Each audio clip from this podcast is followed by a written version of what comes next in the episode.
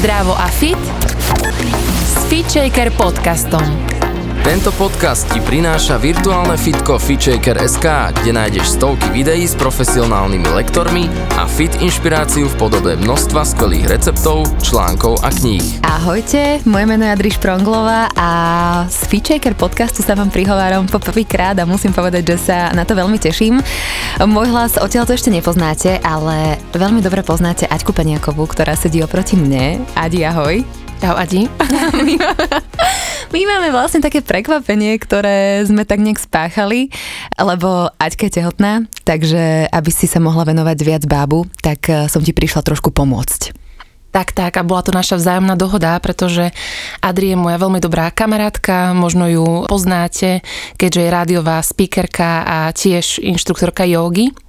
A my sa poznáme už koľko? Nejakých 5-6 rokov? To som sa teba chcela spýtať, lebo ja vlastne dnes budem Aťku spovedať. Dnes sa nám trošku vymenili role a samozrejme porozprávame vám aj možno niečo o tom, ako sme sa my spoznali a tak ďalej, ale bude to dnes najmä o Aťke. Ale do budúcna sa môžete tešiť, pretože Adri má veľmi podobný zámer v podcastoch ako ja a vyberá podobných hostí a témy, čo sa týkajú zdravého životného štýlu, úplne z rôznych uhlov pohľadu. Takže myslím si, že budeme veľmi kompatibilné a ja verím, že naozaj budete spokojní. A ty sa pýtala, že ako dlho sa poznáme. A to je moja prvá otázka, že či si vôbec spomínaš, kedy sme my mali prvé rande. Fúha.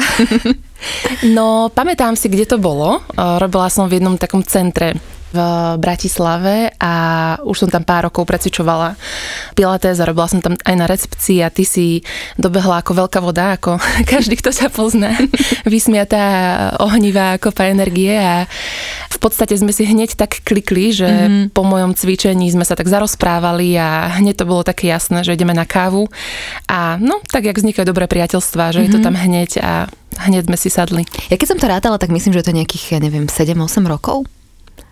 Asi tak nech mi to vychádza. No. Fú. Tak to ja som myslela, že 5-6. Ale poďme k tebe a k Fitshakeru. Ako dlho si súčasťou Fitshakeru? Tam to mám úplne jasné, pretože vidíš, viem nájsť prvé videá, to s tebou nemám.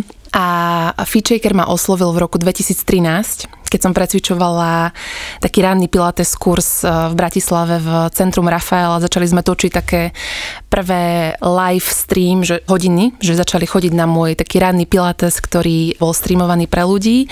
Teda musím povedať, že tá kvalita videí sa extrémne posunula, že keď teraz viem dohľadať, doma ani si radšej nepozeráte. Vieš čo, ja som si všimla, lebo už aj ja cvičím podľa Fitshakeru a všimla som si, že je tam teda veľký rozdiel v tej kvalite, ale tak všetko sa posúva. Obrovský. Je to vlastne 8 rokov. No. Aj sú ženy, ktoré s nami cvičili na začiatku, mali pauzu a teraz posledný rok, 2 zase cvičia s nami a tie správy, čo chodia, sú naozaj také, že wow, že veľká zmena. Aj čo sa týka kvality videí, aj čo sa týka posunu nás, inštruktorov, čiže aj ja sama cítim, že som sa v rámci Fitshakeru veľmi, veľmi posunula a rozvinula. Adi, aké cvičenia môžu s tebou ľudia cvičiť? Tak primárne ma poznajú asi cez pilates, ktorý tam robím vlastne jediná, ale robím tam ešte jogu, ako aj iní inštruktori a tiež gravid jogu, teda tehotenské cvičenie, čiže celkom dosť cvičení, dúfam, že sa ma ženy neprejedia. Nemyslím si. Podľa tej spätnej väzby, ktorú teda vidím a počujem, tak nemyslím si. K tomuto sa ešte dostaneme, ale poďme sa vrátiť možno k tebe a k detstvu. Ja si ťa predstavujem ako takého malého šintra, ubehaného, energického. A už vtedy si vedela, že možno budeš robiť niečo s pohybom alebo so športom?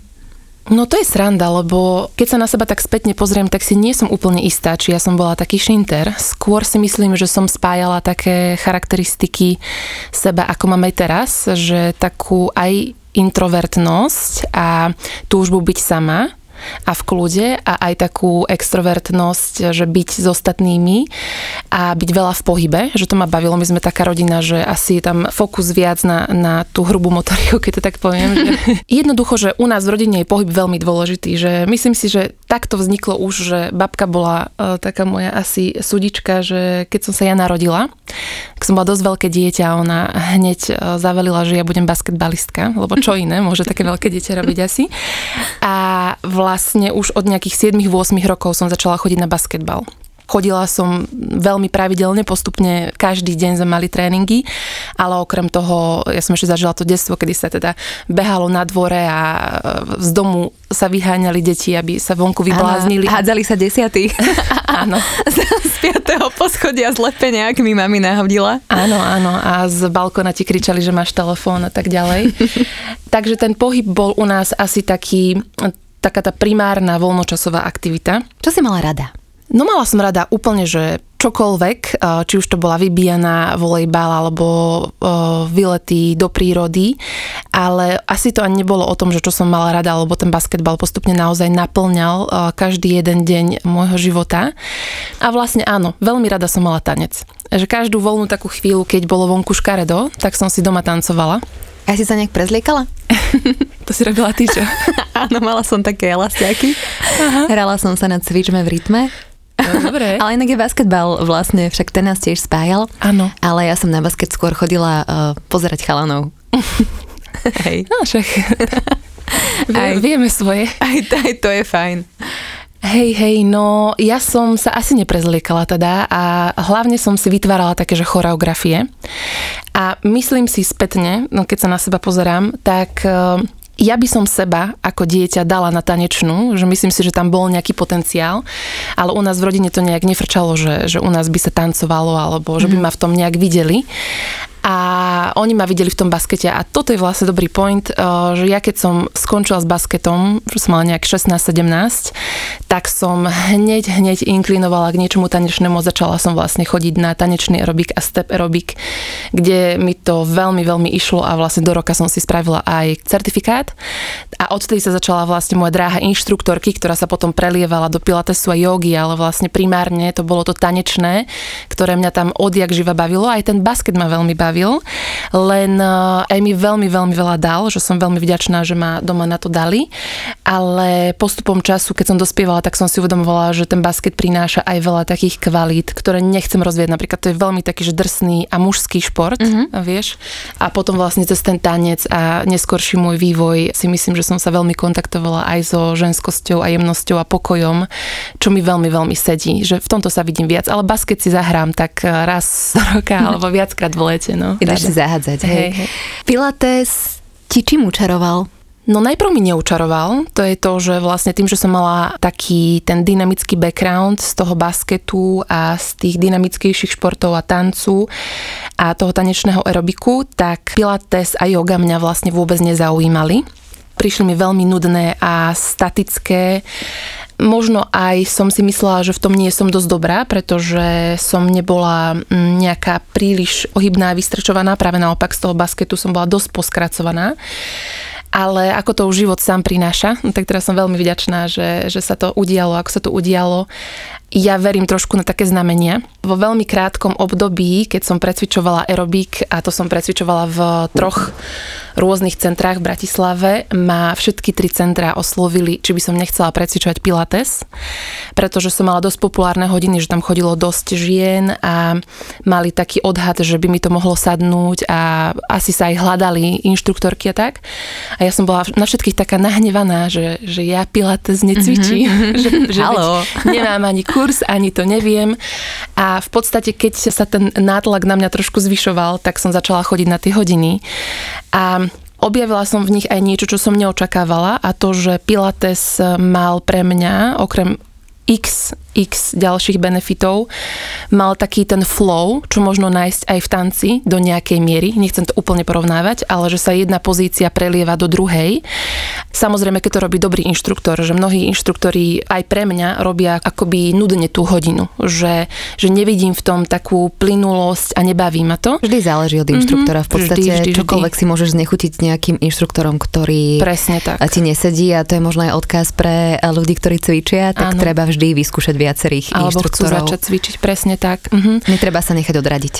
A ja som si našla vlastne takú školu Pilatesu v Brne, ktorí pôvodne tí inštruktori alebo tí učitelia, ktorí robili kurzy, boli takisto aerobikoví inštruktori a dostali sa až postupom času do pilatesu a jogy a ich prístup a koncepcia totálne so mnou rezonovali a tam som sa namotivovala, tam som si spravila certifikát a odvtedy sa vlastne začala tá moja pilates cesta, čo je okolo 10 rokov dozadu. Mňa zaujal ten tanec. A tu by som sa možno chcela zastaviť, pretože mne sa presne tanec spája s tou ženskosťou. Mm-hmm. A to je presne to, čo ťa ja vnímam, alebo bolo to také naše možno spoločné, čo nás prepájalo. Bolo to Mohenjo-daro, Tantra Yoga, na ktorej sme sa stretli a kde sme ako keby objavovali možno viac tú svoju ženskosť. A minulo sme sa prechádzali v lese a hovorím ti, že Adik, že ty si sa úplne zmenila. Že ja ťa vnímam inak, ako to bolo, neviem, pred tými 5 rokmi, že z teba tá ženskosť totálne srší. A možno, že túto tému rieši viacero žien, ktoré sa možno necítia dostatočne ženské, naplnené, tak možno nejaký taký odkaz pre ne, že čo tebe pomohlo, tak viac sa prepojiť so sebou. Bola to asi hlavne taká úprimný záujem a úprimná práca s vnútornými témami svojimi, témami, ktoré som možno dovtedy aj nejak tak odsúvala alebo neriešila. Teraz to nechcem úplne porovnávať, lebo je to súčasť môjho života veľmi dôležitá, ale predtým, ako som sa stretla s tou ženskou cestou, tak som robila meditácie buddhistické, ktoré mi veľa dali, ale zároveň tie meditácie robili niečo také, že rôzne pocity a myšlienky vlastne neriešiš, iba ich nechávaš tak prichádzať a odchádzať. To znamená, že len pozoruješ. Že pozoruješ a samozrejme, že to aj nejakým spôsobom čistíš. Ale vlastne na tej ženskej ceste, ako aj ty sama dobre vieš, sme začali robiť to, že sme do tých pocitov a myšlienok, ktoré možno boli otravné a objavovali sa pravidelne, tak sme do nich začali vstupovať a pracovať nejakými cvičeniami. A vlastne toto bola pre mňa oveľa rýchlejšia cesta, že oveľa rýchlejšie mi to pomohlo nejaké tie, nazvime to, že bloky, ktoré som mala, rozpoznať a rozpustiť a posunúť sa ďalej. Že ja nedám dopustiť, veľmi odporúčam, poviem konkrétne meno Teresku Rút, čo je taká ženská učiteľka v Bratislave a mňa to veľmi posunulo. Je možno dobre povedať aj to, že tam možno si fakt povieš, že chcem byť k sebe pravdivá, a chcem vidieť aj tú svoju dark side, alebo som ochotná ju pootvoriť a som ochotná ju už pustiť a zanechať. Takže asi o tom to je ženská cesta, že ísť niekde do hlbočinnej a by som z nej mohla vystúpiť do ešte väčšieho svetla. Súhlas, hej, že taká konfrontácia sa s takou aj možno temnou stránkou seba, čo mne prišlo aj príde veľmi prirodzené, lebo vidím v tej temnote presne ten potenciál, ale viem, že veľa žien sa do toho nechce a že do istej miery je to ťažké, vyžaduje to veľa práce a veľa energie. No. Takže je to práca. Ja si spomínam, keď si išla do Španielska na kurz jogy, mindfulness jogy a v podstate každá joga je mindfulness, alebo taká všímavá, o to v podstate v joge ide. A čím je podľa teba mindfulness yoga ešte všímavejšia? Tak podobne jak s pilatesom, tak aj s jogou som to mala na začiatku tak, že na Slovensku inštruktorov, ktorých som stretla, že nič ma až tak super nezaujalo. Ale možno som len nenarazila na tých správnych ľudí, lebo teraz viem, že ich je tu mnoho. A tá cesta u mňa začala v Londýne, kde som práve túto mindfulness jogu spoznala a prvýkrát som počula a vnímala tie inštrukcie počas hodiny také, nazviem to, že neezoterické. Že tá mindfulness joga, ako som ju ja učená, nespomína žiadne energie, žiadne čakry, žiadne proste témy. Naozaj pracuje ako keby priamo s telom, myslou a dýchom. A pre mňa ako inštruktorku je veľmi dôležité, že ako ťa učia inštruovať aj tú hodinu a presne ja som si ju takto zažila, že mala som pocit, že je to vhodné úplne pre kohokoľvek, čo sa týka aj nejakého že vierovyznania alebo veku. Zatiaľ čo dovtedy jogy, ktoré som stretla, boli pre mňa také, že mali tam trošku taký nejaký nádych. Kultúrny nádych, nános, hej. Že tu som naozaj ešte viac ako pri iných jogách cítila, že sa pracuje iba vlastne s týmto momentom a s tým, čo mám. A viem, že dlho si možno rozmýšľala nad tým, že či joga alebo nie a potom ti tak zrazu vhúpla do života. Čím to bolo? Čo sa zmenilo? Viem, že vo mne už viacero ľudí predtým videlo ten potenciál, že by som jogu mala precvičovať, ale ja sama som sa v tom nevidela. A podľa mňa veľa vecí v živote nastúpi do reality až vtedy, keď sa sami uvidíme, že možno by to bolo vhodné a že som sa vedela predstaviť ako inštruktorka jogy. Kedy prišiel ten moment? Prišiel potom, ako som v tom Londýne si zažila niekoľko tých lekcií mindfulness jogy, pretože ja musím naozaj mať taký ten pocit, že toto je ono a toto chcem robiť. A to sa mi nestáva zase až tak často, ale keď sa to udeje, tak je to veľmi intenzívne a veľmi jednoznačné. A tam vlastne to bolo, že po tých hodinách jogy som pravidelne mi tiekli slzy a nebolo to akože žiadna emócia, iba vlastne taký stav toho precitnutia, že wow, že teraz som doma. A že pre mňa osobne to malo tak obrovský význam, že som to chcela posúvať ďalej a vlastne som v tom našla také svoje poslanie. Asi aj to, že ja som nikdy nechcela študovať čisto napríklad, že pohyb. Lebo mňa veľmi zaujíma práve to prepojenie mysle a tela a vždy som to tak mala a vlastne mi to tak kliklo, že ale áno, že tá joga vlastne není len o tele, že je to práve naopak, je to práca s telom ako prostriedok k tomu, ako sa skontaktovať s niečím hĺbším v sebe, s takou so svojou skutočnou podstatou a keďže som už predtým vlastne robievala meditácie, tak mi to celé tak zrazu zapadlo, proste bolo to ten, že v správny moment na správnom mieste, no a odtiaľ už tam som sa už len v Londýne opýtala, že kde si môžem spraviť kurz a o rok na to som šla vlastne do Španielska na kurz, ktorý trval mesiac a veľmi veľa mi dal, veľa ma naučil, bolo to naozaj aj náročné. Čom to bolo pre teba náročné? Lebo pre každého je náročné niečo iné, keď idú ľudia buď do Indie alebo na nejaký kurz, lebo každý tam asi niečo svoje rieši. A ako to bolo s tebou? Tak bolo to dosť intenzívne, čo sa týka tej výučby aj tej fyzickej praxe, že naozaj sme šlapali od rána od 5. do večera do 10. Ale plus asi aj to, že tí hlavní učitelia sú Briti. Všetci ľudia, čo na tom kurze boli tiež Briti, alebo bola tam možno jedna Švédka a jedna Španielka, ale naozaj, že Slovenku v živote nemali. Nie sú oni takí populárni na to, aby boli po svete známi. No a aj tá britská angličtina, aj také tie iné kultúrne zvyky a mesiac byť vlastne zavretý na jednom mieste v horách s takými inými ľuďmi. Mm-hmm. A tá ako keby, vieš, že tam sme študovali vlastne anatómiu, filozofiu, takže v tej britskej angline, aj keď som angličtinu ovládala, tak bola to pre mňa nejakým spôsobom výzva, no. Poďme sa dostať za baby balansu, lebo to je vlastne tiež niečo, čo mu sa venuješ ešte predtým, ako si vlastne chcela byť maminou. Ako dlho to už robíš? No vlastne teraz rozmýšľam, že to všetko tak začalo vlastne okolo 2013, že takisto ten baby balance začal vlastne asi tak rok, ako som skončila školu. Začalo to v tom centre, kde som precvičovala pilates, tak ma tam oslovila pani, ktorá viedla tieto baby balance hodiny, že si myslí, že by som bola vhodný lektor, že nech si prídem skúsiť pozrieť tú hodinu, ktorá je určená vlastne pre maminy alebo rodičov s deťmi do 3 rokov. Ja som vlastne od malička milovala deti. Deti na mňa veľmi ľahko reagujú úsmevom a takou otvorenosťou. A keď som bola vtedy na tej hodine, tak to bolo, teraz to budem znieť tak sentimentálne, ale vlastne zase sa tam stalo to, že vlastne som na konci hodiny mala slzy v očiach a bolo to pre mňa veľmi emotívne. Pritom je to normálne cvičenie s deťmi, ktoré má veľmi akože peknú štruktúru a nejak končí nejakou že uspávankou.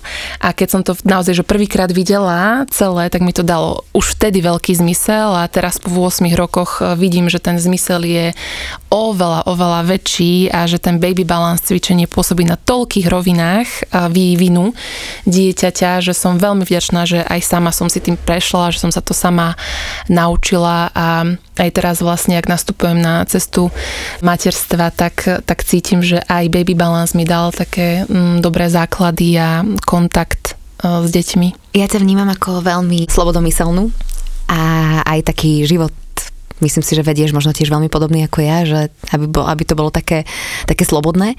A čo sa ti teraz zmenilo? Alebo nezľakla si sa možno, keď sa pýtam úplne na rovinu, toho, keď si otehotnela, že či sa budeš musieť niečo vzdať, alebo prišlo ti vôbec takéto niečo na mysel? Toto asi príde každej žene, do hlavy, alebo neviem, bolo by fajn počuť názor iných, ale do istej miery áno. Do istej miery som, alebo sme toto rozhodnutie urobili veľmi vedomé a bola som na to pripravená.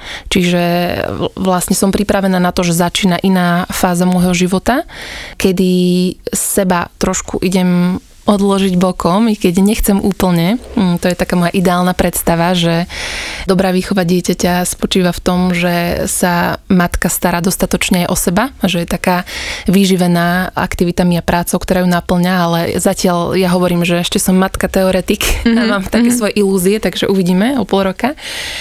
Myslím si, že som na to pripravená. A že keď si budem chcieť ukrojiť z takej svojej slobody, že mi to náš vzťah partnerský vlastne dovolí. Hovorila si o tom, že čo teba naplňa a vyživuje, tak to je asi základ, aby ten človek bol spokojný, tá mamina bola spokojná. A ako to vyzerá u teba? Čo máš rada? Ako vyzerá možno tvoj deň? Ako ty si doplňaš tú energiu, ktorú potom vlastne spätne dávaš ženám? Tak veľmi to závisí od obdobia, v ktorom sa nachádzam. Že napríklad teraz, keď je vlastne korona obdobie a nemám toľko hodín pre druhých, tak som naspäť v tom období, že mňa samú vyživuje veľmi pohyb. Hej, ako každý deň sa idem prejsť na hodinu a každý deň si zacvičím jogu alebo pilates a to je čas, kedy sa totálne sprítomním a viem, že sa starám o svoje telo. Už len ten kontakt s dýchom a zmyslov, proste to, čo robím pre druhých, tak to mňa samú vyživuje. Avšak v bežnom živote, keď mávam aj 5 hodín denne, tak joga a pilates nie sú pre mňa bohužiaľ tou výživou, pretože mám toho príliš veľa. To je vtedy? A vtedy je to vlastne tanec. Už 3 roky chodím na latino tance, na salsu a bačatu. A neprestala si v podstate ani teraz, si mala individuálne hodiny. Áno. Ja som ťa pozerala, som ťa sledovala, inak pozrite si nejaké videá na Instagrame. A toto ma veľmi inšpirovalo, lebo o tomto už veľmi dlho rozprávam, áno, že chcem tancovať nejaké, ale som sa k tomu nedostala. Takže niekedy je fajn, keď sa aj zdieľajú takéto veci niekde možno na tých sociálnych sieťach, aby si povieš, aké to urobila Aťka, tak idem aj ja. Ale nie je z toho ega, jasné, že chcem, ale že áno, toto by mohlo byť fajn. Hej, myslím si, že aj s tebou to rezonuje, pretože ty si vlastne začala ako precvičovateľka zumby, ak môžem premostiť na teba. Je to tak, že? Áno, áno. Vieš čo, nie, ja som, no v podstate my sme také 4 kamarátky od základnej školy a jedna mala fitko, takže tam som tiež bola, že na detský aerobik najskôr, potom na normálny aerobik som chodila, potom presne mi prišla do života zumba, tam som sa našla, pretože to bolo energické. Fú, vrteli sme tam zadkom, ja som kričala. Takže to ma bavilo. A potom mi vlastne prišla do života až joga, ale tá mi prišla tak nechcene, no. Takže som si myslela, že je na mňa tiež veľmi pomalá a potom som sa v nej vlastne úplne našla. Ja si myslím, že z jogou to má tak veľa ľudí, že buď zarezonuje niekomu, pretože ho to vystihuje, a pre iných ľudí je to zase taká kvalita, že ich tá joga skôr doplňuje, že im vytvára taký priestor skúmať seba v takom novom rozmere. A to si možno aj ty, že ty si veľmi taký dynamický typ a tá joga ti umožní stíšiť sa a je to niečo tiež, nejaká kvalita, ktorú máš veľmi rada a ktorá ti je vlastná, ale ten bežný život ti to nie úplne umožňuje. Ja si ale na druhej strane myslím, že si veľmi, teda z mojej skúsenosti treba dať možno pozor na to, že keď som vlastne začala jogu a začala som tiež učiť a mala som, ja neviem, aj 4 hodiny denne, tak som si ako keby možno myslela, že tá joga je to jediné. Ako keby som zabudla na tie ostatné veci. Myslím si, že naozaj treba počúvať seba tak, že keď máš chuť aj mesiac nerobiť jogu, tak ju proste nerob. Že rob to, čo ťa proste v tom momente baví, ako keby, že... A ja to presne mám tak aj s tým latino tancami, i keď viem, že veľa ľudí, aj čo mi chodili správy, že to som netušila, že ty tancuješ latino, že sa to zdá ľuďom možno také kontrastné k tej joge, ale práve ja mám rada takú komplexicitu ľudí, aj mojej bytosti, že proste ja nemôžem robiť len jogu alebo len pilates, že je to veľmi, by to bolo rutinné, aj sama seba by som obmedzovala a ja úplne nachádzam obrovské kvality a čaro v joge a úplne iné kvality v tanci a ešte špeciálne v tom párovom tanci, ktorý som počas života nerobila a ktorý ma tiež extrémne veľa učí. Toto mám plán aj do budúcna, aj pri dieťati, že naozaj, že ak sa to bude dať, dopriať si aspoň raz za 2 týždne alebo postupne možno raz za týždeň naozaj tú tančiareň a zatancovať si proste s pár ľuďmi.